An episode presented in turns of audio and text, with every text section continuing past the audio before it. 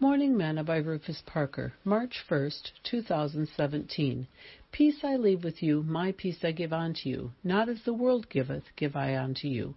Let not your heart be troubled, neither let it be afraid. John 14, verse 27. Today's morsel.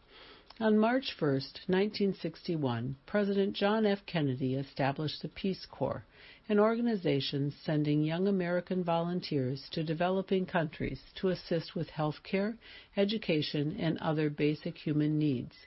The mission of the Peace Corps is to help the people of interested countries in meeting their need for trained men and women to help promote a better understanding of Americans on the part of the people served, and to help promote a better understanding of other people on the part of Americans. The Peace Corps is a service opportunity for motivated change makers to immerse themselves in a community abroad, working side by side with local leaders to tackle the most pressing challenges of our generation.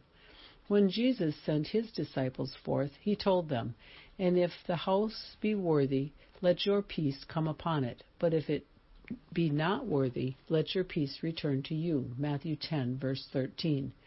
He further told them, Behold, I send you forth as sheep in the midst of wolves. Be therefore wise as serpents and harmless as doves. Matthew 10, verse 16.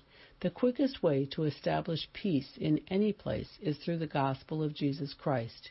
If we operate on the principle of the gospel, whenever and wherever we are, people will soon understand that there is a God and that they too can be at peace and operate in His love for them.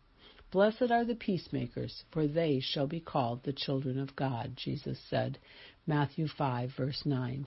Sing peace, peace, wonderful peace, coming down from the Father above. Sweep over my spirit forever, I pray, in fathomless billows of love. Thought for today I am a peacemaker.